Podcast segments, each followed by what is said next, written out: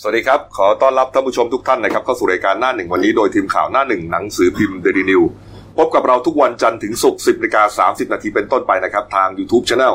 Daily New Life ขีดจีเอสทางที่หน้าจอนะครับ เข้ามาแล้วกด Subscribe ติดตามกันหน่อยครับ วันนี้วันอังคารที่ 31 มีนาคม 2563 พบกับผมอัจฉริยะโทนุสิทธิ์ผู้ดำเนินรายการ คุณโน้ตผานิชนินนคร ผู้ช่วยนักข่าวนั่นเองครับนะครับนี่ฮะก็เอ่อหลายวันมาแล้วนะครับที่เราจัดกันสองคน นะครับนะฮะก็เป็นเรื่องของการเว้นระยะห่างทางสังคมเนี่ยนะครับ แล้วก็อ่าช่วงนี้เนี่ยอ่ายิ่งห่างกันนะฮะก็หมายถึงว่ายิ่งรักกันใช่ไหมฮะเพราะว่าอ่าถ้าอยู่ใกล้กันเนี่ยมันก็มีโอกาสที่จะเสี่ยงติดโรคครับผมนะครับใช่นะฮะยกเว้นแต่คนในครอบครัวครับนะครับว่าเอ่อคนในครอบครัวเนี่ยยังไงเราก็เชื่อมั่นว่าไม่ติดเนี่ยนะครับ ก็อยู่กันไปเนี่ยนะครับ ก็จริงๆแล้วเนี่ยเอ่อมันเกิดเหตุ อย่างนี้ขึ้นมาเนี่ยนะครับ ก็ทำให้คนที่เอ่อมักจะชอบออกไปสังสรรค์อืมนะอย่างวันศุกร์เนี่ยอาไปแล้วเนี่ย ก็เอ่อมีโอกาสได้อยู่บ้านกับครอบครัวมากขึ้นนะคุณโดนะเพราะว่าครับไปไหนไม่ได้ไงใช่มันปิดหมดครับนะครับนี่ฮะนี่ครับ ก็เป็นเรื่องที่เรามาเล่าให้ฟังเนี่ยนะครับอะมาดูข่าวสารบ้านเมืองของเรานะครับ ประเด็นที่พาดหัวนะครับ วันนี้นะครับ เรื่องเกี่ยวกับหน้ากากนะครับ เรื่องเกี่ยวกับเอ่ออดีตนักร้องนะครับแล้วก็เป็นอืมดาราหนุ่มเป็นพระเอกหนุ่มเนี่ยนะครับครับคุณสอนรามเทพิทักษ์นะครับเอ่อเมื่อวานนี้ครับเล่าคร่าวๆก่อนแล้วกันนะครับ คุณอัจฉริยะเรืองรัตนพงศ์นะครับ ก็ได้พาผู้เสียหายคนหนึ่งนะครับ เป็นพยาบาลอืมพยาบาลคนนี้เขาเป็นเจ้าของคลินิกตรวจสุขภาพย่านมินบุรีนะครับนี่ฮะอ่าอ่าพยาบาลคนนี้นะครับก็มีชื่อว่าคุณ เดี๋ยวนะผมหาชื่อนิดหนึ่งนะครับอ่า คุณเกตก็แล้วกันนะครับ เป็นชื่อชื่อนามสมมุติก็แล้วกันนะครับครับ นะฮะคุณเกตก็ต้องการที่จะซื้อหน้ากาก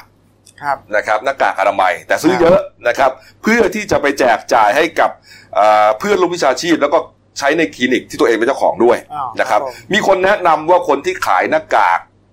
อืมราคาไม่แพงนะครับ ก็คือคุณติ๊กบิ๊กพาเตอร์ นะครับอ่าคุณติ๊กเป็นภรรยาของคุณสอนรามเทพพิทักษ์นะฮะครับบอกว่ามีหน้ากากอนามัยนำเข้าจากเวียดนามอ้าวนะฮะคุณเกตพยาบาลที่ว่านี่เห็นว่าเอ้ยคุณติ๊กเป็นคนมีชื่อเสียงอ่าครับนะครับแล้วก็เป็นภรรยาของพระเอกด้วยใช่นะครับไม่น่าจะมีปัญหาก็เลยติดต่อกันนะฮะติดต่อกัน ก็มีการพูดคุยกันหลายครั้งนะครับ แล้วก็อ่านัดให้ไปรับของที่บ้านสอนรามได้ด้วยครับนะครับก็เลยเชื่อถือนะครับก็เลยตัดสินใจซื้อหน้ากากครับยี่ห้อ 3M 2แสนชิ้น นะฮะราคาชิ้นละ 9 บาท 50 ตังค์ครับ รวมเป็นเงิน1ล้าน8แสนบาท ส่งของนะฮะโดยส่งของกันเมื่อวันที่ 5 มีนาคมครับนะอ่าหมายถึงสั่งของ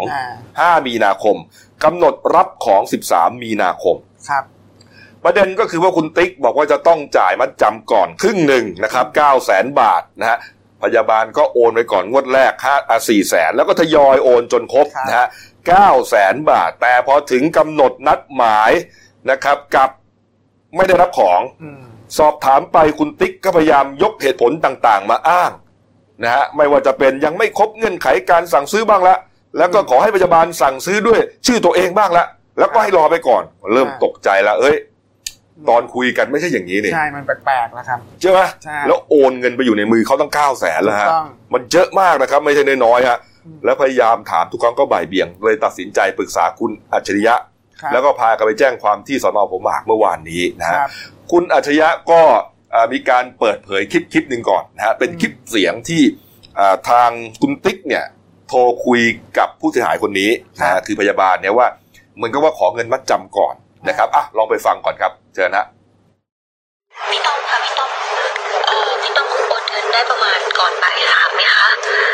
ดี๋ยวหนูจะยืมพ่ออีกหนึ่งแสนค่ะ คือก็เป็นของพี่ก็คือ เดี๋ยวอีกหนึ่งแสนของพี่อะค่ะ ก็ค่อยโอนให้หนูพรุ่งนี้ค่ะ ไม่งั้นเดี๋ยวหนูจะโดนพี่หนุ่มว่าค่ะ เพราะว่าพี่หนุ่มให้หนูแบบเอาเงินเนี้ยจ่ายค่า ค่าช่างอะค่ะบินงวดสุดท้ายอะค่ะ ที่เขาจะต้องมาเก็บบินตอนส่งบ้านแล้วค่ะ หนูรบกวนหน่อยนะคะพี่ต้อมไม่งั้นแบบหนูโดนดุแน่เลยอะ เราเรามีคลิปก่อนคลิปก่อนเป็นคลิปตอนที่เขาอัดไว้ตอนที่เขามาจะให้โอนเงินโอนเงินเรื่องเงินในจำนวนเก้าแสนเนี่ยครับ อ๋อ นะฮะเป็นคลิปตอนที่คุณติ๊กเนี่ยโทรไปบอกให้ผู้เสียหายนะโอนเงินมัดจำให้มาก่อนอืม หนึ่งแสนนะฮะเอ่อน่าจะเป็นการโอนมัดจำที่ลักษณะที่ยังไม่ถึงช่วงเวลาโอนเนี่ยนะครับ เพราะเหมือนเป็นการอ้อนวอนว่าโอนมาหน่อย ครับ เดี๋ยวหนูจะต้องเอาไปจ่ายค่าซ่อมบ้านอืม นะฮะเดี๋ยวอะ พี่หนุ่มรู้เดี๋ยวดุหนูตายเลยอะไรประมาณเนี้ยครับคงจะประมาณว่าเพราะจริง ๆ แล้วเนี่ยการทำธุรกิจเนี่ยไม่จำเป็นต้องอ้อนวอนนะฮะใช่ครับถึงดีลก็ต้องโอนกันเลยครับไม่ต้องไปบอกได้วยว่าอ่าจะต้องไปจ่ายนู่นจ่ายนี่จะโดนใครดุเข้าใจว่าอะก็เป็นเป็นเรื่องที่คุณติ๊กขอร้องครับนะครับอ่าหลังจากนั้นครับอ่าก็แจ้งความกันเสร็จนะครับ การแจ้งความเนี่ยก็เป็นสองประเด็นด้วยกันนะครับ ก็บอกว่าอ่าถ้า ตำรวจตรวจสอบนะครับ ว่าคุณติ๊กเนี่ยไม่ได้มีการสั่งซื้อเลยเนี่ยนะฮะก็จะเป็นการเข้าข่ายอาญาครับผมคือช่อโกงนะครับ แต่ว่าถ้าซื้อแล้วนะครับ แต่ว่ายังไม่เอามาส่งเนี่ยก็จะเป็นเข้าขายทางแพ่งครับนะครับอะก็ว่ากันไปนะครับ หลังจากนั้นก็เดินทางกลับ สักพักหนึ่งครับอ่าคุณหนุ่มครับ คุณสอนรามนะครับ เทพิทักษ์นะฮะก็มีการไลฟ์สดผ่านทาง Facebook แล้วก็ IG นะครับอ่า ถ้อยความต่างๆเนี่ยฮะก็เขาไลฟ์กันอยู่ประมาณสักเกือบครึ่งชั่วโมงได้นะครัฮะบผมเราย่อมาให้ฟังอ่าจับประเด็นกันได้นะครับ เอาลองไปฟังกันสั้น ๆ ครับเชิญครับนะครับแล้วผมก็เชื่อว่าตอนต้นเดือนเนี่ย ผมคิดว่าเมื่อซึ่งอันเนี้ย ผมพูดตรงๆ ผมรับแทนภรรยาก็ได้ว่า ภรรยาผมตอนแรกกะว่าจะขายหน้ากากเพราะเราก็จะทำมาหากิน แต่ถ้ามันผิดกฎหมายเราไม่ทำครับ เราก็เลยยอมเสียเงินค่ามัดจำหรือเงินที่เราสั่งของออเดอร์ไปล่วงหน้า เรายอมเสียไปเลยครับ เพื่อเราจะทำตามนโยบายของทางภาครัฐ คราวนี้ ภรรยาผมก็พยายามจะติดต่อคุณยานิษฐาสารทิศที่เขาบอกว่าเขาส่งจดหมายมา เขาได้รับการเสียหาย แล้วเขาก็มอบหมายให้กับทนายความ ที่ชื่อว่าคุณนัทนาเอกกล้าหาญทนายความผู้รับมอบอำนาจก็ไม่ได้ไม่ไม่ไม่ได้มีนามนามของทนายความท่านอื่นนะฮะหรือว่าองค์กรอื่น ที่เข้ามาที่เข้ามายุ่งเกี่ยวนะฮะถ้าดูก็คือเป็นสำนักงานทนายความกล้าหาญผมกับภรรยาก็พยายามโทรศัพท์นะฮะเพื่อจะไปบอกคุณยานิษฐาสารทิศที่ส่งจดหมายมาหาเราเนี่ยว่า เงินที่คุณส่งมา เงินมัดจำที่คุณส่งมา ไม่ใช่เงินของเรานะครับ เงินของเราเรายอมทิ้งเลยครับ เพราะเราไม่อยากทำอะไรผิดกฎหมาย เรายอมรับครับว่าในเบื้องต้นพอมีโรคแบบนี้ เราก็อยากจะขายของนะครับ เราอยากทำมาหากินเรายอมรับครับ แต่เมื่อผิดกฎหมายเราไม่ทำครับ แต่คราวนี้คุณยานิษฐาก็บอกว่า อยากจะเอาเงินที่ชำระไปแล้ว คืน ก็ไม่เป็นไรครับ เราก็พยายามโทรหาคุณยานิษฐาคุณยานิษฐาก็ไม่รับโทรศัพท์นะฮะไม่รับโทรศัพท์ แล้วก็บอกว่าให้เราติดต่อมาที่ทนายความผู้รับมอบอำนาจคือทนายนัทธนเอกกล้าหาญซึ่งไม่เกี่ยวข้องกับบุคคลที่ออกมาไลฟ์แล้วพูดถึงชื่อจริงนามสกุลผมจริงเลย จนกระทั่งวันนี้นะฮะเมื่อถึงวันนอเวลานอ เราเพิ่งจะได้ รับจดหมายรับข้อความแต่ทางการทางการของตัวเราเนี่ย เราเตรียมพร้อมอยู่แล้วตั้งแต่ 13 มีนา ก็พร้อมจะชำระค่าเสียหายอยู่แล้วนะครับ9 0 0 0 0 0 บาท ซึ่งตรงกับวันนี้นะครับ วันนี้คุณนัทนาเอกก็ไปแจ้งความที่สอนอหัวหมากเรียบร้อยแล้วนะครับ ภรรยาผมก็ประสานไปที่ท่านพันตำรวจโทประยูนทองนุ่น ช่วยประสานกับคุณยานิษฐาหน่อย ว่าในวันพรุ่งนี้หรือมะรืนก็ได้ หรือวันที่สองก็ได้ หรือวันที่ไหนที่คุณสะดวก คุณกรุณามาเอาแคชเชียร์เช็คที เพราะว่าผมเนี่ยพร้อมที่จะนั่นนะฮะครับนะครับ คุณสอนรามนะครับก็เอ่อไลฟ์สดอืมนะครับผ่านทาง Facebook และ IG นะคครัรับบเป็นการโต้อ่าแทนคุณติ๊ก นะฮะอ่าที่เป็นครับภรรยานะครับอ่าประเด็นก็คืออยู่ที่ว่าคุณสอนสอนรามนะฮะยอมรับนะฮะหวังหลังจากเกิดโรคระบาดเนี่ยก็ต้องการที่จะทำมาหากินใช่นะครับครับการค้าขายหน้ากากเนี่ยครับก็เป็นอีกหนึ่งอาชีพนะที่มองว่าน่าจะอ่าไปได้ดีเนี่ยนะครับครับ ก็เลยติดต่อขายกันนะฮะเอ่อวันที่บอกเนี่ยคือวันเขาบอกว่า ต่อมาวันที่ 6 มีนาคมทางภาครัฐได้ออกมาแถลงว่าหน้ากากอนามัยเป็นสินค้าควบคุม และขอให้ภาครัฐเป็นคนดูแลอ่าคุณสอนรามก็บอกว่าหลังจากกลายเป็นว่าหน้ากากอนามัยเนี่ยเป็นสินค้าควบคุมแล้วเนี่ยก็เลยไม่อยากทำธุรกิจนี้แล้วครับนะครับ ไม่อยากทำผิดกฎหเพราะผมมาก็ยเชื่อนะครับนี่ฮะแต่ประเด็นก็คือว่าจริง ๆ เนี่ยเรื่องหน้ากากอนามัยเนี่ยเอ่อเขาประกาศเป็นสินค้าควบคุมตั้งแต่วันที่ 5 กุมภาพันธ์นะฮะครับมีผลบังคับใช้ 5 กุมภาพันธ์ฮะหลังจากนั้น ใครมีหน้ากากเกินกว่าที่กฎหมายกำหนดเนี่ยถือเป็นการกักตุนทั้งหมดครับผิดทั้งหมดแล้วฮะอันนี้ก็ต้องไปตรวจสอบดูนะอ่าว่าใช่เอ่อหน่วยงานที่เกี่ยวข้องลองไปตรวจสอบดูนะครับ ไม่ใช่ 5 มีนาอย่างที่คุณสอนรามพยายามชี้แจงคุณสอนรามชี้แจงต่อไปอีกว่า ต้องแยกให้ออกว่านี่ไม่ใช่การช่อโกง ช่อโกงคือการที่ตนกับภรรยามีสินค้าจำนวนมากอยู่ที่บ้านเพื่อขายออนไลน์ แล้วมีคน 40-50 คนไปร้องเรียนแบบนั้นถึงจะเรียกว่าผิดกฎหมาย แต่ภรรยาแต่ที่ภรรยาของผมทำไม่เรียกว่าผิดกฎหมายนี่ครับ แล้วก็บอกด้วยนะครับบอกว่าตัวเองกับภรรยาเนี่ยคุณติ๊กเนี่ยพยายามติดต่อพยาบาลนะคือผู้เสียหายเนี่ยตลอดเลย แต่พพยาบาลไม่ยอมรับสายเลย ไม่รู้จะทำอย่างไรเลยติดต่อไปให้ตำรวจ แล้วที่เป็นเจ้าของคดีช่วยประสานให้หน่อยมาเอาเงินคืนไปหน่อยนะฮะเพราะว่าไม่อยากทำธุรกิจผิดกฎหมายกับคุณแล้วนะครับถ้าคุณจะสั่งหน้ากาก ผมไม่มีวันเอาหน้ากากจากต่างประเทศเข้ามา หรือเอามาไว้ที่บ้าน แล้วเอาไปขายคนอื่นในราคาสูงสูงๆผมไม่ทำฮะอ่าครับนี่ฮะที่คุณสอนรามพยายามอธิบายอ่าครับผมประเด็นก็คือว่าอ่าจริง ๆ เนี่ยไม่น่าจะเกี่ยวเรื่อง เรื่องเกี่ยวกับอ่าการจะทำมาหากินอะไรต่างๆอะนะก็เป็นเรื่องของคุณนะเออ แล้วแล้วถ้าเรามองมองมองกันง่าย ๆ เนี่ย คนที่เขาโอนเงินไปตั้งเก้าแสนเนี่ย ใช่ แล้วเขาก็พยายามโทรตลอดโทรครับเอาคืนเอาคืน ไม่มีเงิน ไม่มีของให้เขาเนี่ยเขาก็พยายามขอเงินเนี่ย ก็ยังไม่ได้เงินเขาก็เลยต้องไปแจ้งความเนี่ยสุดท้ายคุณหนุ่มก็บอกว่าอะไม่เป็นไรมาเอาคืนก็แล้วกันอืมอืมต้องไปพิสูจน์กันนะผมว่า เพราะว่ามันก็ยัง แปลกๆนะ อย่างเออคุณกบจะไม่รับสายเหรอ จะเอาเออเงินคืน ใช่ ครับผม ผมเนี่ยต้องตามด้วย ผมเป็นคนโอนเงินตลอดเนี่ยต้องเอาครับของผมหรือดูแล้วทำท่าทางมีพิรุธแล้วงั้นเอาคืนมาเถอะเงินน่ะใช่ไหมครับผมเงินไม่ใช่บาทสองบาทนะอ่าเงินเป็นล้านอะครับนะครับ แต่คุณสอนรามก็พยายามว่า โทรไปให้มาเอาคืนอืมไม่ยอมรับสาย มันต้องมีคนพูดไม่จริงสักคนหนึ่งนะเรื่องเนี้ยนะฮะแต่ก็ไม่รู้ว่าใครแล้วกันนะฮะเอาละแต่สุดท้ายนะครับ เมื่อคุณสอนรามเนี่ยนะครับ บอกว่า ให้มาเอาเงินคืนอืมนะครับนะฮะแล้วก็จะได้จบกันนะครับ ก็เอ่อทางเพจคุณอัจฉริยะนะฮะก็เลยบอกว่า ตอนนี้ทั้งสองฝ่ายตกลงนัดจ่ายเงินกันแล้วนะครับ9 0 0 0 0 0บาท ในวันที่ 2 เมษายนนี้ หลังจากได้รับเงินครบถ้วนแล้ว ก็จะถอนแจ้งความทันทีโดยไม่ติดใจที่จะดำเนินคดีทั้งอาญาและแพ่งจบเรียบร้อยทั้งสองฝ่ายฮะขอบคุณพี่หนุ่มและครอบครัวที่แสดงความรับผิดชอบ ครับอ่าก็รอวันที่สองกันแล้วกันนะครับ ก็จะได้จบไป ทีนี้ปัญหาก็คือว่ามันมีคนตาดีไงมีคนตาดีไงช่วงที่คุณหนุ่มศรรามเนี่ยอ่าไลฟ์สด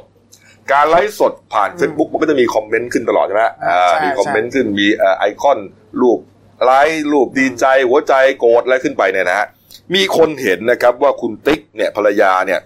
เข้าไปคอมเมนต์นะเข้าไปคอมเมนต์ ระหว่างที่คุณศรรามเนี่ยกำลังไลฟ์สดอืมนี่ฮะนี่ฮะนี่คืออาบัญชีชื่อบัญชีของคุณติ๊ก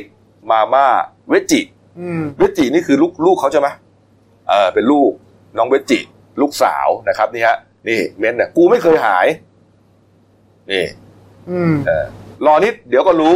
คิดว่ามีคลิปเสียงคนเดียวหรืออืมอะไรประมาณเนี้ยฮะคือคือลักษณะเหมือนแบบ เออไม่ยอมรับอ่านะฮะจริงไม่ยอมรับเนี่ยกูว่าพวกมึงที่ด่าพวกกู มึงควรหัดคิดถึงความจริง พวกมึงตลก อืมนี่คือเมียของคุณสอนรามนะฮะครับ นี่ พวกเสือก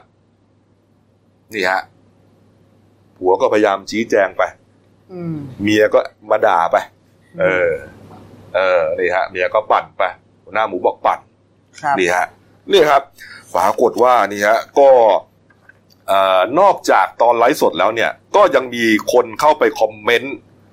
ในไอจีของคุณติ๊กอีกเยอะแยะมากมายนะครับ นี่ฮะมงคลบอกว่า โอ้โห นี่ฮะทำไมล่ะ นี่ฮะอะเข้ามาดู ผมอ่านไม่เห็นเนี่ยนะ บอกว่า อ่าทำไปได้ยังไงเนี่ย เออ เนี่ยทำไปได้ยังไงไม่คิดถึงหน้าลูกบ้างเหรอหากินบนความทุกข์ของคนอื่นใช่นี่คนบอกว่าสงสารคุณสอนรามครับนะ เออ นี่ฮะ นี่ฮะ อันนี้เยอะเลย นะฮะอะดูไปแล้วกันนะฮะครับ อันนี้ก็ยาวเหยียดอ่านไม่ทันนะ เอาข้างล่างขึ้นมา นี่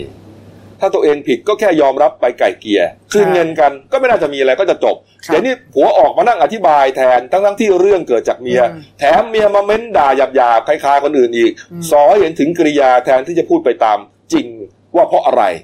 ยังไง เสียดายที่เอ็นดูน้องกิจิ อืม นะฮะเรียกว่ามาถล่มยับเลยครับนะครับนี่ฮะโมคมก็บอกว่า โอ้โห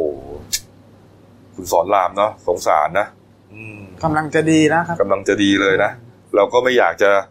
อะไรนะนะถือว่ามันจบแล้วเนี่ยนะครับนะแต่ว่าก็ดูเอานะครับว่ากันไปนะฮะเอาเอามาอีกเรื่องหนึ่งแล้วกันนะครับ เป็นประเด็นร้อนแรงอยู่พอสมควรนะครับ นี่ฮะอ่า เรื่องเกี่ยวกับเสียนอครับอืมเสียนอนะฮะเสียนอคือใครก็ไม่รู้ล่ะนะครับ มีรายงานนะครับบอกว่าอ่ามีนักการเมืองเสียนอครับ อาศัยจังหวะชุลมุนดักกินหัวคิวอืมนำเข้าน้ำยาชุดตรวจโควิด ท่ามกลางการระบาดโควิดที่ลุกลามไปมากกว่า 59 จังหวัดครับ เสียนอเป็นใครไม่รู้อะเขาบอกเป็นนักการเมืองใหญ่อืมนะครับ อยู่เบื้องหลังอ่า ในทุนแค่ 3 บริษัทครับทั้งที่มีอ่าการยื่นเข้ามา 30 กว่าบริษัทครับนะครับ ก็คือว่าเป็นการยื่นประกวดราคาอ่าชุดประกวดราคาตรวจโควิด -19 นะครับอ่ามีคนยื่นเข้ามาตั้ง 30 บริษัท แต่ทำไมอ่าผ่านแค่ 3 บริษัทอืมนี่หรือไม่ที่เป็นสาเหตุที่ทำให้เครื่องมือแพทย์ โดยเฉพาะอย่างยิ่งชุดตรวจโควิดครับ -19 เนี่ยมันขาดแคลนอืมนะครับนี่ฮะก็เขาบอกว่าอ่า ไอชุดตรวจนี้เนี่ยนะครับ มีการเอ่ออนุมัติให้แค่สามในทุนบริษัทใหญ่เท่านั้นนะครับ สุดท้ายความแตกครับ ชุดตรวจของสามบริษัทนี้ถูกรัฐบาลประเทศสเปน ออกมาแฉว่าสินค้าไม่ได้มาตรฐานอืมแล้วกระทรวงสาธารณสุขอนุมัติมาได้อย่างไรครับ นี่นี่ครับเขาบอกว่าตอนนี้ไทยมีเครื่องตรวจโควิด PCR แค่ 50 เครื่องครับ ต้องการอีก 5,000 เครื่องทั่วประเทศนะครับอ่า ข้อมูลจากองค์การอนามัยโลกบอกว่าไทยเนี่ยตรวจโควิดน้อยกว่ามาเลเซีย เวียดนามถึง1เท่าตัวนะฮะอืมไทยตรวจ7,000คนครับอิตาลีตรวจไป2 0 0 0 0 0เกาหลี3 0 0 0 0 0เวียดนาม1 5 0 0คำถามก็คือว่าโควิดไทยเนี่ยป่วยน้อยเพราะไม่มีหรือไม่ได้ตรวจใช่ถ้าเข้าตัวจริง ๆ เนี่ยอาจจะพบยอดผู้ติดเชื้อเป็นแสนหรือเปล่าอืมนี่ครับ ประเด็นก็คือว่าเอ่อบทความนี้มาจาก อ่าเนี่ย w w w หลายที่เลยนะฮะฐานเศรษฐกิจ .com posttoday .com พวกนี้นะฮะไทยรัฐ co th อะไรก็มีเนี่ยนะฮะก็ปรากฏว่าเอ่อมีการระบุว่าอืมอาจจะมีการเอื้อประโยชน์ให้สามบริษัทเอกชนนะครับ เอาเข้ามาตรวจนะฮะแล้วก็พอสามบริษัทเนี่ย มันก็เลยมีของน้อยครับนะแทนที่มันมีคนยื่นใช่มือเข้ามาตั้งสามสิบบริษัทอืมมันมีการ ยักย้ายถ่ายเทแอบกินหัวคิวอะไรกันหรือเปล่าอืมก็เลยเป็นต้นเหตุสาเหตุสำคัญนะครับครับที่ทำให้ชุดตรวจเนี่ยมันน้อยอืมนะครับแล้วก็ทำให้เอ่อเกิดความขาดแคลนทั่วประเทศใช่เรื่องนี้ครับเรื่องนี้ถึงเจ้ากระทรวงแน่นอนครับอ่าก็คือ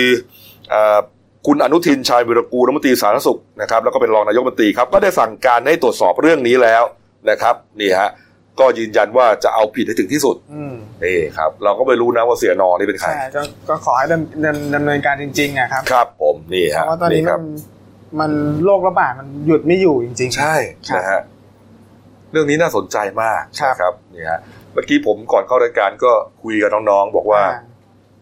ไอ้เรื่องคอร์รัปชันเนี่ยอืมนะครับ บางทีเนี่ย เราต้องยอมรับว่ามันยังมีอยู่ ทั้งๆจริง ๆ เราไม่ควรยอมรับมันนะครับนะมันผิดกฎหมายนะครับผิดใช่ทั้งผิดทุกเรื่องนะฮะ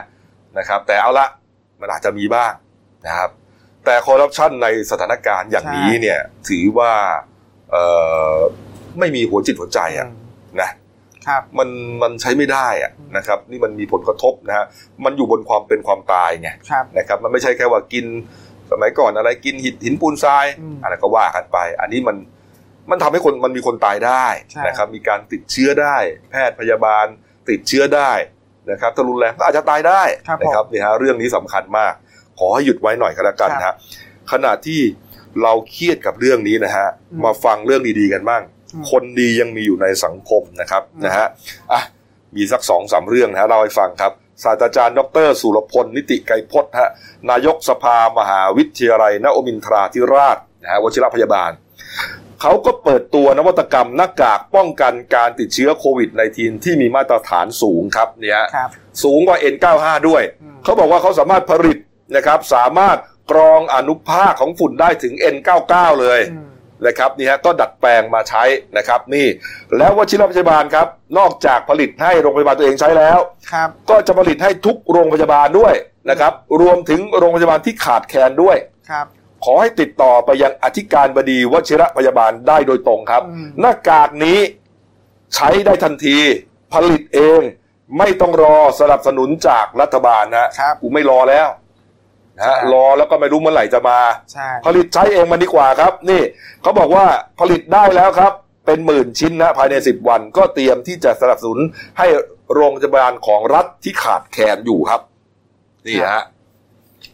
นี่คือนี่คือน้ำจิตน้ำใจนะ ก็เฉลี่ยแล้วตกวันละประมาณหนึ่งพันชิ้นนะครับอืมสิบวันนี่ฮะเพราะว่าเอ่อรองงบประมาณก็ไม่รู้จะมาเมื่อไหร่ใช่ นะฮะไม่รู้ว่ากินกันพอหรือยังครับนะครับ อีกที่หนึ่งครับเมื่อวานนี้ผมเห็นใน Facebook นะครับ Facebook ของอาทางบกตำรวจ มหาดเล็กละอ่ารักษาพระองค์ครับ904 นะครับ ตอนนี้ก็ตั้งอยู่ที่แถวๆโชคชัยสี่นะครับอืมนี่ฮะคอมมานโดเก่านะฮะนี่เอ่อมีการเปิดเผยนะครับจากพลตำรวจตรีสยามบุญสมนะครับ ผู้บังคับการตำรวจ ผมขออนุญาตอ่านชื่อย่อนะครับมหดรอ904 นะครับหรือเรียกง่ายๆว่าอ่า หน่วย 904 นะครับรักษาพระองค์เนี่ยนะครับ ก็นำเอ่อรองผู้บังคับการนะครับนี่ฮะแล้วก็ข้าราชการตำรวจในสังกัดนะครับ ร่วมกันผลิตเฟสชิลครับ เป็นอุปกรณ์ป้องกันเชื้อไวรัสโควิด -19 ที่ไว้สำหรับปิดใบหน้าเนี่ยฮะออกแบบกันเองทำกันเองฮะจัดซื้อกันเองนี่ฮะครับเอาเอาคนมา รูปคนทั้งทำมา นี่อะเอาคนนั่งทำมาดูนี่ฮะ นี่ทำกันเองในหน่วยงานครับ มีครับตำรวจหญิงตำรวจชายช่วยกันทำช่วยกันตัดอืมนี่ครับ นี่นี่มีชุดด้วย อ่า อ่า นี่ครับ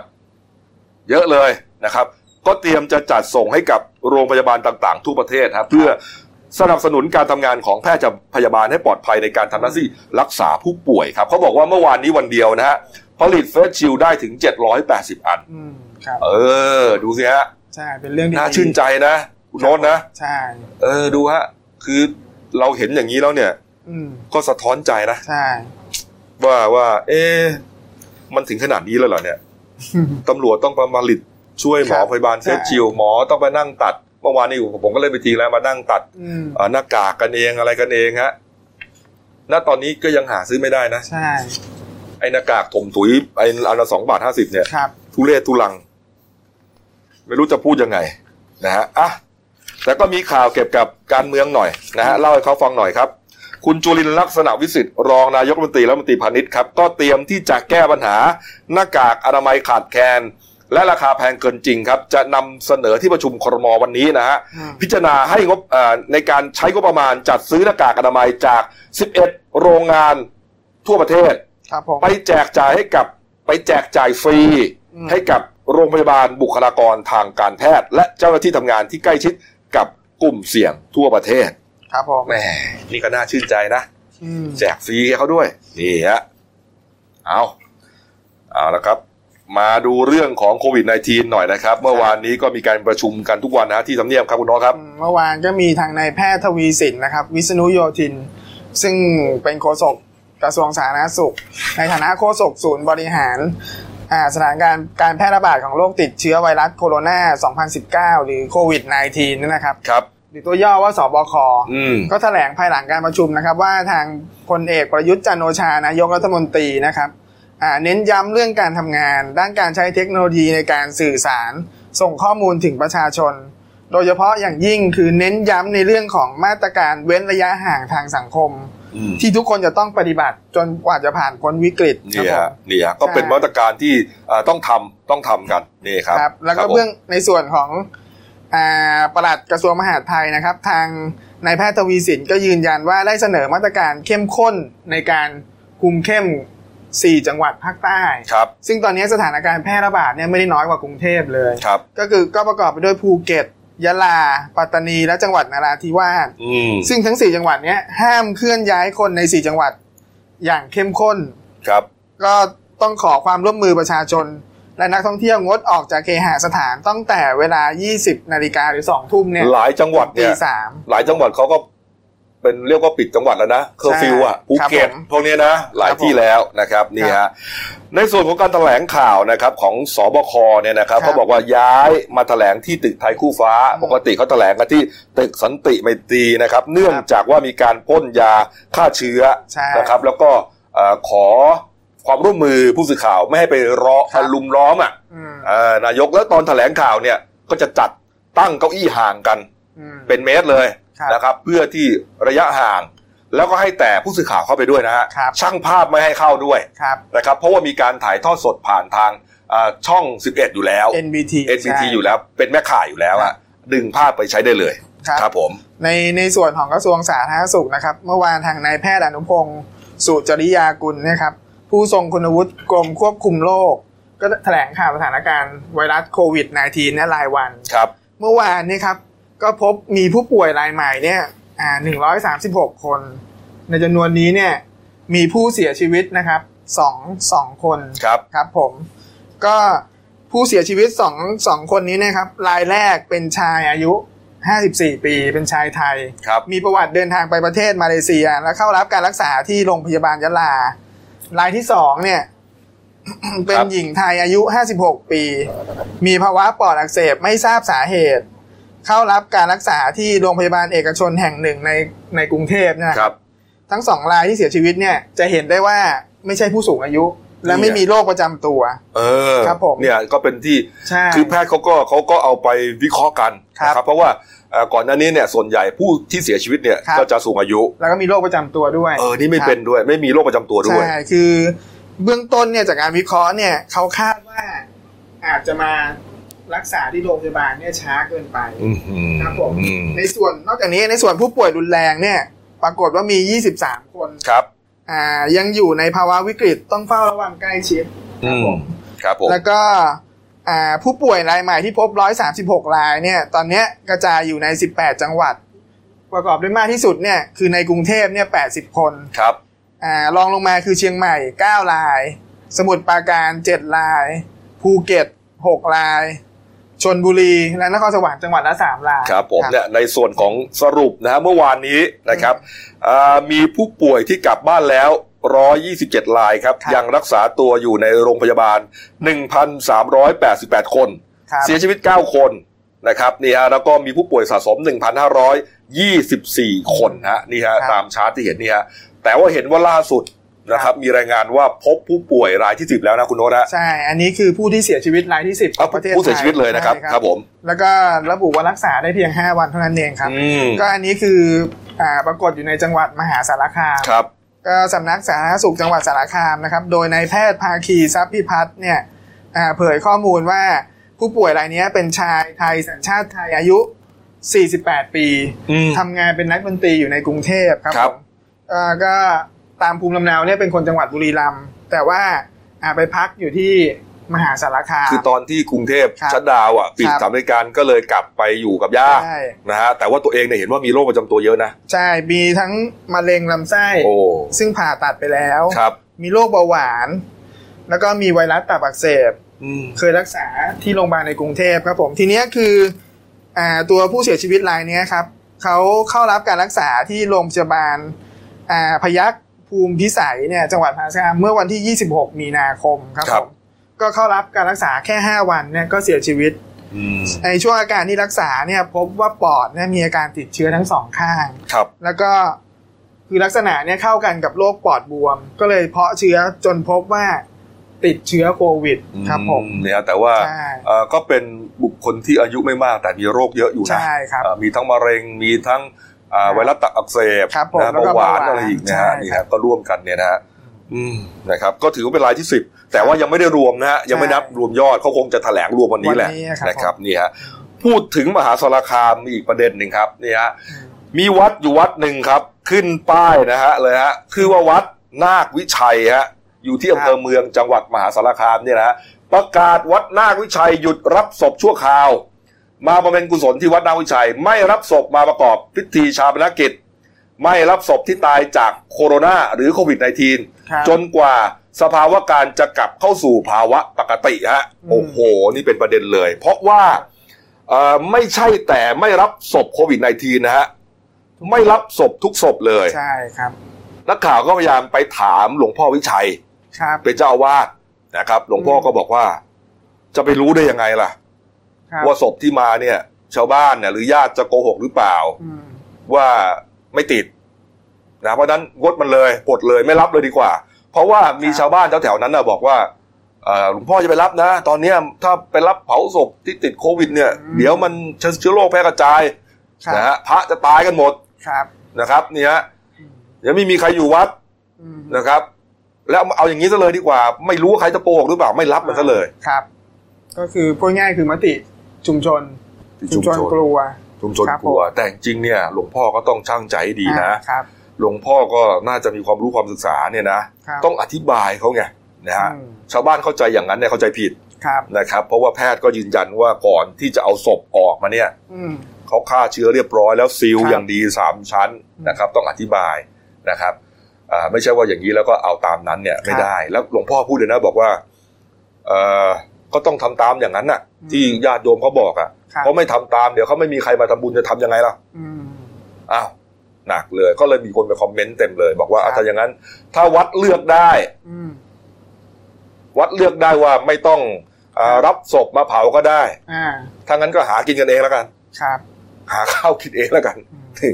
นี่ฮะบางคนก็พูดไปอย่างนั้นอะอืมนี่ฮะ จริง ๆ เนี่ยเอ่อ เรื่องนั้นก็อีกเรื่องหนึ่งนะ แต่ว่าการเป็นพระสงฆ์ของพระเจ้าเนี่ยนะเรื่องของเอ่อความเมตตาก็ต้องมีนะครับ อืมนะหลวงหลวงพ่อลองไปคิดใหม่ก็แล้วกันอืมนะครับเอาเอานะฮะมีอีกประเด็นไหมอะมาดูยอดนี้หน่อยแล้วกันนะครับ นี่เกือบข้ามไปนะครับ ยอดผู้ติดเชื้อนะครับ top five นะครับ top five ก่อนนะครับห้าอันดับแรกของโลกนะฮะ สหรัฐอเมริกาครับ ขึ้นมาแล้วครับ เมื่อวานนี้เรายังรายงานไปประมาณแสนสี่ใช่ไหมครับคุณโน้ตฮะเท่าไหร่ฮะ ตอนนี้แสนหกหมื่นหนึ่งพันแปดร้อยเจ็ดคน ดูครับครับขึ้นมาเกือบสองหมื่นฮะครับนี่ฮะตายไปแล้วเกือบสามพันฮะ รักษาหายห้าพันหกฮะ อิตาลีก็แสนกับอีกหนึ่งพันเศษเศษๆครับครับ ตายไปหมื่นเกือบหมื่นสองฮะ นี่ครับ สเปนขึ้นมาอันดับสามครับแปดหมื่นเจ็ดติดเชื้อนะครับ ตายไปเจ็ดพันเจ็ดครับครับ จีนตกลงมาครับเหลืออันดับสี่ครับแปดหมื่นสองตายก็สามพันสามฮะครับยอดรักษาหายแล้วเนี่ยน่าสนใจนะครับก็คือเจ็ดหมื่นห้าอืมเกือบเจ็ดหมื่นหกอะคือเรียกเรียกว่ารักษาหายเกือบหมดอะครับนะฮะนี่เยอรมันก็อ่าติดเชื้อไปหกหมื่นกว่า แต่ตายแค่หกร้อยสี่สิบห้าครับประเด็นสหรัฐอเมริกาเนี่ยน่าสนใจนะครับ เพราะว่าผู้ใกล้ชิดประธานาธิบดีโดนัลด์ทรัมป์นะครับอืมนะครับ ได้บอก นะฮะบอกว่ายอดของยอดของผู้ติดเชื้อที่สหรัฐอเมริกาเนี่ยอาจจะพุ่งขึ้นไปถึงหนึ่งล้านคนนะฮะครับที่ปรึกษาทำคนนี้ชื่อว่าแอนโทนีฟาวซีครับในฐานะหัวหน้าคณะทำงานวิจัยโรคติดต่อ สถาบันสาธารณสุขแห่งชาติของสหรัฐนะฮะแล้วเขาเชื่อด้วยว่าชาวอเมริกันอาจจะตายถึงสองแสนคนนะฮะครับ นี่ครับ ดูจากอัตราส่วนก็ก็น่าตกใจนะ มีโอกาสเป็นไปได้นะคุณโน้ตครับ ใช่ เพราะว่าอืมขึ้นสูงมากเลยนะ วันละสองหมื่นสองหมื่นใช่นะ แล้วก็โอ้โห ไม่รู้จะเอายังไงกันใช่ต่อไปเนี่ยฮะนี่ฮะอะมาดูยอดรวมครับ ประจำวันนี้ครับ ติดเชื้อนะครับเจ็ดแสนแปดหมื่นสองพันสามร้อยหกสิบห้าคนครับ เสียชีวิตสามหมื่นเจ็ดพันกลมๆนะครับ รักษาแล้วประมาณแสนหกฮะนี่ครับ ไม่มีทีท่าเลยว่าจะหยุดฮะครับมีประเทศเดียวที่ที่กราฟนิ่งอยู่แล้วก็ตกลงฮะหมายถึงว่าเหมือนเอาอยู่อะก็คือจีนครับนะครับ เออ น่าสนใจนะฮะจีนเอาอยู่เพราะว่าปิดประเทศเลยอืมล็อกดาวน์แล้วฮะจำได้ไหมอู่ฮั่นครับบนทนหูเป่ยฮะใช่ไม่ต้องออกจากบ้านกันเลย ไม่ต้องทำอะไรเลยฮะเจ็ดวันครับวันที่เจ็ดปล่อยคนมาคนหนึ่งทุกบ้านมาเอารับของไปแจกแล้วกลับไปกินกันอยู่อีกเจ็ดครับวันนะไม่ต้องออกฮะนะครับ ประกาศเราเนี่ยประเทศไทยเนี่ยตอนนี้อยู่ภายใต้พรกฉุกเฉินนะอืมแต่ก็ไม่ได้เหมือนฉุกเฉินอะไรนะมีอย่างหนึ่งที่แตกต่างก็คือเหมือนมีมีด่านตรวจอะไรแค่นั้นแหละนอกนั้นก็ยังใช้ชีวิตปกตินะครับคุณโน้ตรู้สึกไหมใช่รู้สึกว่ามันมันมีอะไรขึ้นไหมก็ไม่มีนะก็ยังปกติอยู่เออ ก็มีแค่ด่านและด่าน เอาตำรวจไปวัดไข้วัดอะไรรถติดบันไลไส้กันไปใหญ่โตนะฮะไม่รู้ได้ผลหรือเปล่าอืมนะครับ แต่ว่าผมเชื่อนะว่าเขากำลังคุยกันอยู่แหละคือถ้าตัวเลขคนติดเชื้อคนตายมันเพิ่มขึ้นเรื่อยๆเนี่ยมันอาจจะมีมาตรการครับเขาเรียกว่าดาบสองดาบสามอะนะอาจจะแรงขึ้นนะครับเอ้ามาดูมาตรการช่วยเหลือของรัฐบาลหน่อยครับนะฮะหลังจากที่เริ่มคิกออฟไป6โมงเย็นวันเสาร์นะครับ ไอมาตรการอ่า5,000บาทครับ3เดือนเนี่ยนะครับ w w w เราไม่ทิ้งกัน .com นะครับนี่ฮะ มีคนลงทะเบียนแล้วว่าประมาณ 20 ล้านคนนะฮะคุณลวรนแสงสนิทนะครับผู้อำนวยการสำนักงานเศรษฐกิจการคลัง ในฐานะโฆษกของกระทรวงการคลัง ก็บอกว่าภาพรวมยังเรียบร้อยดีนะครับนี่ฮะแล้วก็ขอย้ำนะครับว่าลงทะเบียนกันเยอะแยะเนี่ยลงมาได้ยังไม่ปิดนะครับ แต่ว่าไม่ได้หมายความว่าจะได้รับเงินทุกรายนะครับกระทรวงการคลังต้องตรวจสอบคุณสมบัติให้ชัดเจนก่อนตามที่กำหนดนะครับ แต่เร็วที่สุดก็ภายใน 7 วันนะครับ นี่แล้วก็ถึงจะได้รับเงินอืมที่บอกว่าได้รับลงทะเบียนของคุณแล้วเนี่ยยังไม่ได้เงินนะฮะเอ่อรอว่าอ่าเขามี SMS ตอบกลับไปก่อนว่าคุณได้ ถึงจะโอนเงินมาให้ครับนะครับ ส่วนในภาพรวมครับ ภาพรวมครับเมื่อวานนี้ครับ คุณสมคิดจาตุศรีพิทักษ์รองนายกรัฐมนตรีครับ ก็กล่าวภายหลังหายลือกับทางอ่าผู้ว่าการธนาคารแห่งประเทศไทยนะครับ เลขากกกรตพวกนี้นะฮะก็ เตรียมที่จะเสนอ แล้วก็หาลือกับนายกนะครับว่าคงจะต้องเตรียมมาตรการช่วยเหลือชุดที่สามฮะเรียกว่าเยียวยาระบบเศรษฐกิจทั้งระบบเลยนะครับ เป็นชุดใหญ่เลยฮะจะเอาเงินจากไหนนะฮะคุณสมคิดก็ให้ข้อสังเกตว่างบประมาณที่จะเอาเนี่ยก็คงจะให้ทุกหน่วย ตัดงบประมาณรายจ่ายประจำปีของตัวเองนะปี 63 ออกมา 10%แล้วออกไปเป็นพรบโอนงบประมาณครับ ส่วนอีกก้อนหนึ่งก็จะออกเป็นพระราชกำหนดกู้เงินมาดำเนินการครับนี่ครัฮะบเพื่อช่วยเหลือประชาชน แล้วก็ผู้ประกอบการให้ผ่านพ้นช่วงนี้ไปได้ครับนะครับ การตัดงบปี63 10%นั้นเนี่ยจริงๆแล้วอยากจะออกเป็นพระราชกำหนด แต่เพื่อความสบายใจก็อะใช้เป็นวิธีการออกพระราชกำหนดโอนงบประมาณก็แล้วกัน แต่จะทำให้รวดเร็วผ่านให้เร็วใน 3 วาระเลยอืมแต่ยืนยันนะครับว่าจะไม่กู้ กองทุนการเงินระหว่างประเทศหรือ IMF แน่นอนครับนะครับ ยืนยันว่าอืมที่ไปข่าวลืออย่างนั้นเนี่ยไม่เป็นความจริงนะครับ นี่ อีกประเด็นหนึ่งก็มีนะครับที่เอ่อเมื่อวานนี้คุณรัชดาธนาดิเรกนะฮะรองโฆษกประจำสำนักนายกรัฐมนตรีก็เปิดเผยนะครับ บอกว่า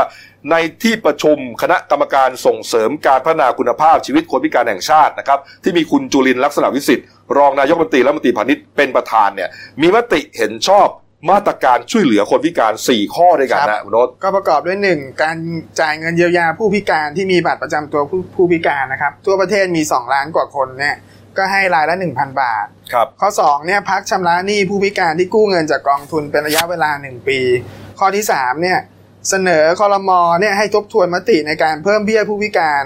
เป็นเดือนละ 1,000 บาทเนี่ยแก่ผู้ที่มีบัตรผู้พิการทั้งหมด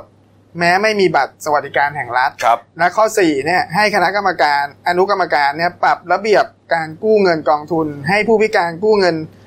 กู้ได้รายละไม่เกิน 10,000 บาทครับผมอืเนี่ยฮะอ่านี่นี่อะก็เป็นอีกหนึ่งมาตรการนะครับครับ เพราะว่าอ่าก็ต้องก็ต้องไม่ลืมนะคนที่เอ่อเรียกว่าครับเอ่อมีอำนาจความสามารถเนี่ยด้อยกว่านะครับครับนะฮะอืมนี่ฮะอ้าวปิดท้ายเบรกนี้ครับการ์ตูนขาประจำของคุณขวด ครับนะครับ นี่ปี๊ดปี๊ดปี๊ดเป่าแทบตาย รับบริจาค อันนี้จะหมายถึงม็อบนกหวีดหรือเปล่าอืมสุดท้ายได้ IMF ครับนี่ IMF พร้อมหนุนนะฮะครับมีคุณสมคิดแน่นอนเลยเนี่ยอืมไปไปจับมือจับไม้เขาแล้วคุณคุณลุงยืนกอืมำกำเป้าอยู่ดีฮะแต่คุณสมคิดก็ยืนยันว่าจะไม่กู้นะครับ เออ รอดูต่อไปแล้วกันนะครับว่ายังไงนะครับ เอาละครับพักครู่เดียวครับกลับมาช่วงหน้าฮะไฟป่าเชียงใหม่ตอนนี้หนักเลยฮะอืมเรียกว่าลามหนักเลยนะมองไม่เห็นดอยสุเทพแล้วนะครับ เราก็มายุ่งกันแต่อืมไอ้โควิดเนี่ยนะฮะอืมโอ้โหเชียงใหม่เขาหนักนะครับครับ ต้องป้องกันทั้งควันนะครับ ทั้งโควิด แล้วก็นักโทษแหกคุกบุรีรัมย์ครับที่หนีไปได้หนึ่งจับได้แล้วครับเมื่อคืนตีหนึ่งครับพักครู่เดียวครับเดี๋ยวกลับมาคุยข่าวกันต่อครับ เราจะก้าวผ่านไปด้วยกัน No COVID 19 7 วิธีดูแลตัวเอง เมื่อต้องไปพื้นที่สาธารณะ 1. หลีกเลี่ยงการจับราวบันไดหรือบันไดเลื่อน เหมือนที่เคยชิน วางมือแนบลำตัวหรือกอดอกแทนการจับราว 2. ใส่หน้ากากอนามัยให้ครอบปากและสันจมูก ดัดแกนโลหะด้านบนให้แนบกับสันจมูก 3. เว้นระยะห่างเมื่อนั่งหรือเดินจากผู้อื่น ลดโอกาสการสัมผัสโดยตรง 4. หากกดปุ่มลิฟต์หรือเครื่องใช้ส่วนรวม ควรใช้ข้อนิ้วมือด้านหลังกดแทน และล้างมือด้วยแอลกอฮอล์เจลทันที 5. ล้างมือฟอกสบู่นาน20 วินาที หรือใช้แอลกอฮอล์เจลล้างมือบ่อยๆ แล้วพกติดตัวเสมอ 6. ไม่นำมือขยี้ตา จมูกหรือจับหน้ากากอนามัย 7. ปิดปาก ปิดจมูก เวลาไอจามด้วยกระดาษทิชชู่ หรือข้อพับต้นแขนด้านในเพื่อลดการปนเปื้อน เราจะก้าวผ่านไปด้วยกัน No COVID 19 กับพวกเรา YouTube Daily New Life ขีด th นี่ฮะอืมพบกับพี่หมูครับศิวสันต์เมฆสัจกุลอ่าครับสวัสดีครับนี่ฮะเรายังรณรงค์กันอยู่นะ ใช่ เราจะก้าวผ่านไปด้วยกันโนโควิด -19 นะ ใช่ครับนะเป็นการป้องกันต่างๆนะครับอืมเดี๋ยวก็จะมีสปอต อื่นตามมาอ่านะครับรอชมกันแล้วกันนะครับครับเอ้ามาดูเรื่องไฟป่ากันหน่อยนะครับ Facebook ของคุณรัชดาพรสิงหเนตรนะครับ ก็บอกว่าตอนนี้เนี่ยรู้นะครับว่าทั้งโลกรวมถึงประเทศไทยเนี่ยกำลังเรียกว่าดำเนินการเรื่องเกี่ยวกับควบคุมโควิด -19 อย่างเข้มข้น แต่ยังมีอีกหนึ่งจังหวัดครับคือเชียงใหม่ครับ นอกจากเอ่อจะมีผู้ติดเชื้อโควิด -19 แล้วนะครับ มาตรการควบคุมการแพร่กระจายนะครับ ก็ปฏิบัติอย่างเข้มข้นครับแต่อีกเรื่องหนึ่งที่ต้องสู้กับมันอืม ก็คือไฟป่าใช่ครับตอนนี้เนี่ยหนักหนาสาหัสสากันมากครับนะครับ ไฟนะฮะเผาเรียกว่า โอ้โหดอยสุเทพฮะมีบางจุดเนี่ยเกือบถึงวัดพระธาตุดอยสุเทพอะโอ้โห หนักมากหนักะครับมากฮะนี่กลางคืนนะ ใช่นี่กลางคืนนะนี่ฮะแล้วก็คนที่อยู่ตีนดอยในตลาดเนี่ย มองไม่เห็นดอยสุเทพแล้วฮะครับ พอไฟมันไหม้มันครับ ก็ตามมาด้วย ไอ้หมอกไอ้ควันอะ อ่าฝุ่นนี่ ฝุ่นละอองควันพิษ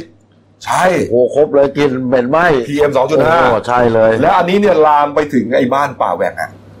โอ้โห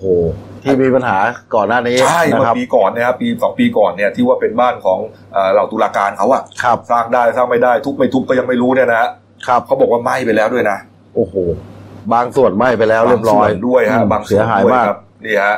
ชาวบ้านชาวเชียงใหม่เขาก็เลยโอ้โหตอนนี้เนี่ยหนักหนามากครับนะครับ เพราะว่าเอ่อ ทำให้อากาศเนี่ยมันแย่ครับ เราเนี่ยใส่หน้ากากคนกรุงตอนอื่นใส่หน้ากากแค่ป้องกันโควิด -19 ใช่ชั้นเดียว ของเขาใส่สองชั้นโควิดโอ้โห -19 ด้วยมลพิษมด้วยลพิษด้วยฮะทั้งฝุ่นละอองและค่าพีเอ็มหนักใช่ครับนี่ฮะก็ก็ยอดเลยนี่ครับอ่าเรื่องนี้ครับคุณจตุพรบุรุษพัฒน์ฮะปลัดกระทรวงทรัพยากรธรรมชาติ และสิ่งแวดล้อมนะฮะครับก็ประชุมวิดีโอทางไกลนะครับทาอ่า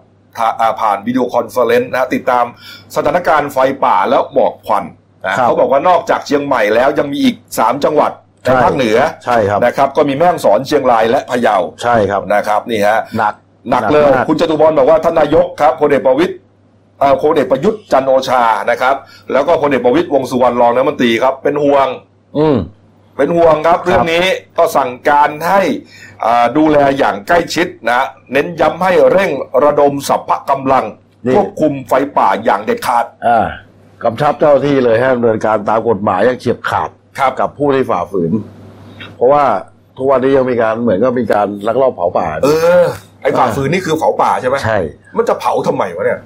ก็คงเป็นความเชื่อเขาหรือบางทีอาจจะเกิดจากอุบัติเหตุอย่างเออเช่น มีใคร ไฟอาจจะเกิดขึ้นเองตามธรรมชาติก็ได้ก็ได้ อันนั้นเรื่องหนึ่งอันนั้นไม่ว่ากันใช่ แต่ว่าอุบัติอาจเหจะตุมีมือบอลจุดบุหรี่แล้วโยนหรืออ่าไปจุดไฟอ่าอย่างนี้สมควรกระทืบใช่ไอ้อย่างนี้เนี่ย สมควรดำเนินคดีตามกฎหมายเออนะฮะ อย่างหนักเลยแล้วก็นะครับบางส่วนก็เป็นแบบเผาเผาเตรียมพื้นที่ป่ะใช่เตรียมพื้นที่เพื่อเพาะปลูกอ่าในฤดูฝนที่กำลังอจะย่างมาถึนี้งก็ไม่ได้ อย่างนี้ก็ไม่ได้ ถูกต้องครับไม่ได้ คือบางทีนะมันอาจจะเป็นวิถีชีวิตดั้งเดิมของเขา เพราะว่าบางทีเนี่ยพื้นที่เพาะปลูกมีเยอะ จะมาถางบางทีก็ไม่ไหวไม่นะทันเขาใช้วิธีเผาเลย แล้วช่วงนี้ช่วงหน้าแล้งอย่าลืมว่าพวกวัชพืชมันจะแห้งตายโอ้โหเขาก็เลยจุดเลย ไม่ขีดก้านเดียวครับ ไปอ่ากับป่าฮะคือเป็นมันเป็นความเชื่อของคนในท้องถิ่นนะว่าอ่า การเผาเนี่ยบางทีทำให้วัชพืชหนึ่งไม่เร็วสองคือบางส่วนที่กลายเป็นฝุ่นละอองหรืออะไรแล้ว แต่มันตกมันสามารถเป็นปุ๋ยได้หรือเปล่าประมาณนั้น แต่ว่าก็เลยเผาเลยแต่เอาว่าสะดวกสุดท้ายแล้วมันเขาเรียกว่าได้ไม่คุ้มเสียใช่ครับนะฮะนี่ฮะได้ไม่คุ้มเสียสร้างอันตรายให้คนอื่นอีกอืมอืมดูฮะน่ากลัวมาก เออนะไฟครับป่านี่อุ้ยความเสียหายไฟป่าแต่ละปีนี่ไม่ใช่น้อยนะ เอองบประมาณนะทั้งงบประมาณการดูแลการดับไฟก็ตามรวมทั้งการเออฟื้นฟูเออคิดดูระบบนิเวศธรรมชาติเสียหายมากใช่ฮะสัตว์เล็กใช่สัตว์น้อยมดมดตายหมดเออจริงด้วยนะเนี่ยจริง แล้วต้นไม้บางชนิดหรือบางสายพันธุ์อืมหายากที่มันมีอยู่เฉพาะตรงนั้นใช่ที่มีเฉพาะตรงนั้น แล้วโดนตายไปไหม้ด้วยเนี่ยตายไปด้วย เออ ฟื้นฟูนานนะ โอ้โห ฟังแล้วนี่ผมนึกไม่อหอกลายเลสิยบเนาะปีบางทีเป็นร้อยปีเลยร้อยปีเออลุงตู่เขาจะเอายังไงเนี่ยครับมีแต่เรื่องจริงๆนะเนี่ยอ่านะฮะก็เอ้าเป็นธรรมดาครับอาสาเป็นเป็นนายกก็ต้องรับผิดชอบไปเออคนไทยก็ฝากความหวังไว้กับท่านนะนะเออเหรอใช่ครับ โอ้แหม่แหม่พูดดีอะเนี่ยอ่าอ้าวพูดดีครับเอาครับอ้าวสุดท้ายแล้วกันนะครับครับกรณีของนักโทษนะครับอืมที่รวมตัวกันแหกคุก นะครับ ที่เรือนจำจังหวัดบุรีรัมย์ใช่ครับ นะครับ ก็ตามแล้วมันเผาโรงนอนโรงอะไรด้วยนะ ใช่เสียหายมาก ไปลือกันไงว่าเอ้ยมีคนติดโควิดเข้ามา เราอย่าดูเลยนี่ไปกันดีกว่าทุบกำแพงหนีแม่งเลยครับ ออกกันไปบึ้มบึ้มบึ้มอ่า เลย สุดท้ายตามลากคอกลับมาได้กระบฏเหลือคนเดียวครับ เห็นว่าเมื่อคืนตีหนึ่งจับได้แล้วใช่ครับ ครับก็นักโทษที่ยังหลบหนีนะครับ ครับก็คือ นักโทษชายธัญพงศ์นะครับ หรือนบสินพูนอายุ 26 ปีครับนะครับ ภูมิเราภูมิลำเนาอยู่บ้านเลขที่ 28 หมู่ 5 บ้านโนนเมืองตำบลพรสำราญอำเภอคูเมืองจังหวัดบุรีรัมย์อืมก็เหลืออยู่คนเดียวเมื่อวานเจ้าที่เขาไล่ล่าตลอดกดดันตามจุดต่างๆจตานมกระทั่งบ้านญาติใช่ของมัญานติพี่น้องไปหมดเลยเออจนกระทั่งเวลาประมาณตีหนึ่งที่ผ่านมานี่แหละของวันนี้ครับ อ่า ชุดเจ้าหน้าที่ชุดสืบสวนสพคูเมืองนะครับก็พบเบาะแสครับชาย ต้องสงสัยลักษณะคล้ายนักโทษชายอะนายนบเนี่ยหรือนายธานพงศ์เนี่ยอ่าในสภาพไม่สวมเสื้อมีลายสักเต็มตัวนุ่งเกงขาสั้นตัวเดียวเนี่ยเดินเดินอยู่ในละแวกหมู่บ้านผักกาดเขาเรียกหมู่บ้านผักกาดตำบลพรสำราญอำเภอคูเมืองเออเอออำเภอคูเมืองจังหวัดบุรีรัมย์เนี่ยครับซึ่งใกล้บ้านเกิดของเขาอืมก็เลยนำกำลังไปตรวจสอบปรากฏว่าใช่จริงเออๆก็สามารถจับกุมไม่ได้ ระหว่างชุกแอบหลบซ่อนในพุ่มไม้เออก็จับตัวไม่ได้ ปรากฏว่านำตัวมาสอบสวนเนี่ย นานายธัญพงศ์เนี่ยนักโทษชายเนี่ยก็ให้รับการรับสารภาพว่า ในวันที่เกิดเหตุเนี่ย ตัวเองเนี่ยพร้อมกลุ่มนักโทษเนี่ย ได้ทำการทุบกำแพงโอ้โหตัดกรงเหล็กออกมา แล้วก็มุดช่องเขาออกมาทางช่องเยี่ยมญาติในเรือนจอืมำนะครับ จากนั้นพอออกมาได้แล้วก็วิ่งหนีไปข้างกำแพงเรือนจำนะแล้วก็วิ่งอ้อมไป จากนั้นก็ไปขโมยเสื้อผ้า แถวนั้นจะมีหอข้างเรือนจำส่วนใหญ่จะเป็นชุมชน ครับครับ จะมีหอพักมีบ้านเรือนประชาชนอืม ก็เข้าไปเขาแยกย้ายกัน ไปขโมยเสื้อผ้า บางส่วนก็ขโมยอ่ายานพาหนะหลบหนีไปอะไรเอแบบอนี้เพราะว่าถ้าใส่ชุดนักโทษอยู่ก็รู้นี่ใช่ใช่ไหมต้องเปลี่ยนเสื้อใช่เออส่วนตัวเองเนี่ย ในนบเนี่ยปรากฏว่าพัดตกไปในบ่อระเบิดหิน อ๋อก็เลยรอดจากการจับกลุ่มไปได้ อ๋อ จะพอหลังจากนั้นเจ้าที่ไปแล้วเนี่ยก็ ขึ้นมา ขึ้นมาแล้วตเอารถจักรยานยนต์ที่จอดทิ้งของตัวเองเนี่ยรถจักรยานยนต์ของตัวเองที่จอดทิ้งไว้ที่บ้านน้องสาวเนี่ยครับที่หมู่บ้านโคกเขาตำบลสมเด็จอำเภอเมืองบุรีรัมย์อืมที่ฝากไว้ก่อนจะถูกจับอืมขี่หลบหนีจะกลับบ้านเกิดอืมอ่า ที่หมู่บ้าน ที่หมู่บ้านโนนเมืองนะฮะ ปรากฏว่าระหว่างทางเนี่ยก็เจอเจ้าที่ติดตามจับกุมทนไม่ไหวต้องจอดรถมอเตอร์ไซค์ทิ้งไว้ แล้วก็เดินเท้าจนทั้งถูกจับนี่แหละ ครับ อืมนี่ฮะที่ส่วนสาเหตุเนี่ย หลายคนหลายฝ่ายเขามองว่านายนบเนี่ยเป็นหัวโจกในงานปลุกปั้นเออ ซึ่งตรงเนี้ยนายนบหรือนักโทษชายธัญพงศ์ก็ยืนยันว่านะ ตัวเองไม่ได้เป็นหัวโจก แต่อืมก่อนหน้านี้มีขาใหญ่ในเรือนจำซึ่งเรียกตัวเขาเรียกว่ามีการเรียกตัวพ่อบ้านแต่ละบ้าน รู้จักไหมพ่อบ้านแต่ละบ้านในเรือนจำขาใหญ่เนี่ย ขาใหญ่แต่ละอำเภอจะเรียกกันเองว่าพ่อบ้านใช่อ๋อก็มีขาใหญ่เรียกหัวโจกแต่ละอำเภอเนี่ยมาคุย ครับ หาเรือนว่าจะแหกคุกในวันที่ 29 เนี่ย อ๋อ มีการวางแผนกันมามีแล้วการวางแผน อืมจากนั้นก็มีการก่อจราจรขึ้น ก็เลยตัวเองก็เลยหลบหนีออกมาได้ แต่สุดท้ายก็โดนจับเนี่ยประมาณเนี้ยฮะ ครับผมอืมไอ้นบนี่เป็นอ่าครับผู้ต้องขังคดียาเสพติดนะ ใช่นะครับ ตอนนั้นก็จับกลุ่มได้พร้อมของกลางยาบ้านหนึ่งพันเม็ดเนี่ยครับนะครับอาวุธนะฮะปืนครับจุดผมสามารถเจ็ดหนึ่งกระบอกเออนะครับ เครื่องกระสุนปืนอีกร้อยกว่านัดเลยนะเออแล้วก็ระหว่างการจับกุมเนี่ยเจ้าหน้าที่ได้ โอ้ได้ขัดต่อสู้ขัดขวางเจ้าหน้าที่อืม ทำให้เจ้าหน้าที่เนี่ย ได้รับบาดเจ็บสามนายด้วยนะเออ และก่อนหน้านี้ก็เคยต้องโทษคดียาเสพติดมาแล้วด้วย ครับ เพิ่งพ้นโทษเมื่อประมาณต้นเดือนมกราปีหกสามที่ผ่านมานี่เอง เอออ้าวสุดท้ายก็เรียบร้อย ครับ ก็เรียบร้อยกลับเข้าที่เดิมเข้าที่นะครับเดิม กลับถิ่นเก่ากับถิ่นเก่าฮะครับ นี่ฮะถิ่นเก่าก็ไฟไหม้นะโดยฝีมือของพวกเองอะอ่าคราวนี้มันมีปัญหาสืบเนื่อง เออ เรื่องจำบุรีรัมย์ถูกไฟไหม้เสียหาเอายแล้วเราทำไง เพราะฉะนั้นเนี่ยมันต้องมีการกระจายนักโทษ หรือผู้ต้องขังเนี่ยแยกกระจายตามเรือนจำอื่น ๆ บริเวณใกล้เคียงอ๋ออีกสิบประมาณสิบแปดแห่งไอ้ที่หนักผมได้ข่าวขอนแก่นหนักเลย ถูกส่งไปเยอะเหมือนกันอ๋อขอนแก่นเดินเขามีอยู่สี่พันคนอยู่แล้วแสดงว่าเรือนจำบุรีรัมย์เนี่ยตอนนี้ปิดซ่อม ใช่ ไม่มีใครอยู่ ไม่มีใครอยู่คแล้รับวก็ต้องซ่อมนะใช่มันพังหมดนี่นะใช่ครับอ๋อเอาไปฝากเลี้ยงหน่อย ฝากเลี้ยงหน่อย แต่ไอ้ที่เขาไอ้ที่เขารับฝากเนี่ยเขาก็หนักอยู่นะ เออเอาครับผม เอาละครับครบถ้วนนะครับนะเอาหน้าเด่นหนังสือพิมพ์นะเราก็เล่าไปหมดแล้ว อ่า ทุกวันนี้ก็จะมีข่าวไปเยอะมากใช่ส่วนใหญ่ก็จะเน้นโควิดนะไม่เป็นไรไม่เป็นไรใช่ครับเอามาดูเด่นในฉบับนะครับนี่ฮะดูในนี้หน่อยก็แล้วกันนะครับอืม หน้าสี่ถนอมอาหารฤดูร้อนครับ เข้าไปดู ครับ ค้าหน้ากากแพงคดีเร็วโทษแรงนะระวังนะโอ้ใช่ไปอ่านหน้าสองครับไปอ่านครับหน้าสองฮะนี่อ่า แทรมเชียงใหม่มีปล่องอพยพนี่เป็นไงผมได้ดูเนี่ยอ่าหน้าแปดอ่าต้องเปิดอ่านเลย ใช่ครับ เห็นตัวหัวมาแล้วสงสัยเด่นในฉบับอืมเด่นในฉบับครับผมนี่ครัฮะบส่วนอ่าเรื่องสั้นของฉันนะครับ เรื่องที่ตีพิมพ์ลงในหนังสือพิมพ์เดลินิวส์ฉบับวันพุธที่หนึ่งเมษายนครับชื่อว่าเรื่องหน้ากากคนดีครับ เขียนโดยผู้ใช้นามปากกาว่าเดือนแรมฮะอืมเออทันสมัยก็ดี เออหน้ากาก เออ อืมไม่ธรรมดา ของเรา ยังตามล่าหน้ากากสองพันสิบอยู่นะครับ ยังหาไม่เจอ ครับจะไม่เจอครับ ยังไม่เจอฮะนะครับอ้าวครบถ้วนนะครับฝากช่องด้วยนะครับเดลินิวส์ไลฟ์ขีจีเอสนะครับเข้ามาแล้วกด subscribe กดไลค์กดแชร์กดกระดิ่งแจ้งเตือนบริการดีๆทั้งวันและทุกวัน แล้วก็อย่าลืมครับไปกดไลค์เฟซบุ๊กหน่อยอืมตอนนี้เปิดใหม่แล้วครับเฟซบุ๊กผ่านเดนิทางวไลเฟซฟ์บุ๊กด้วยนี่ไงเพจนี่ไงฮะเอออ่ากดไลค์กันหน่อย ติดตามใช่กันคหรับน่อย เดี๋ยวเราจะมีการออกอากาศเนี่ยรายการต่างๆเนี่ยไปพร้อมกันเลยอ่า YouTube ก็อยูอกทูบด้วย Facebook ด้วยเฟซบุ๊กด้วยใช่ครับโอ้ดีมากครับนี่ฮะวันนี้หมดเวลานะครับ ลาไปก่อนครับ สวัสดีครับ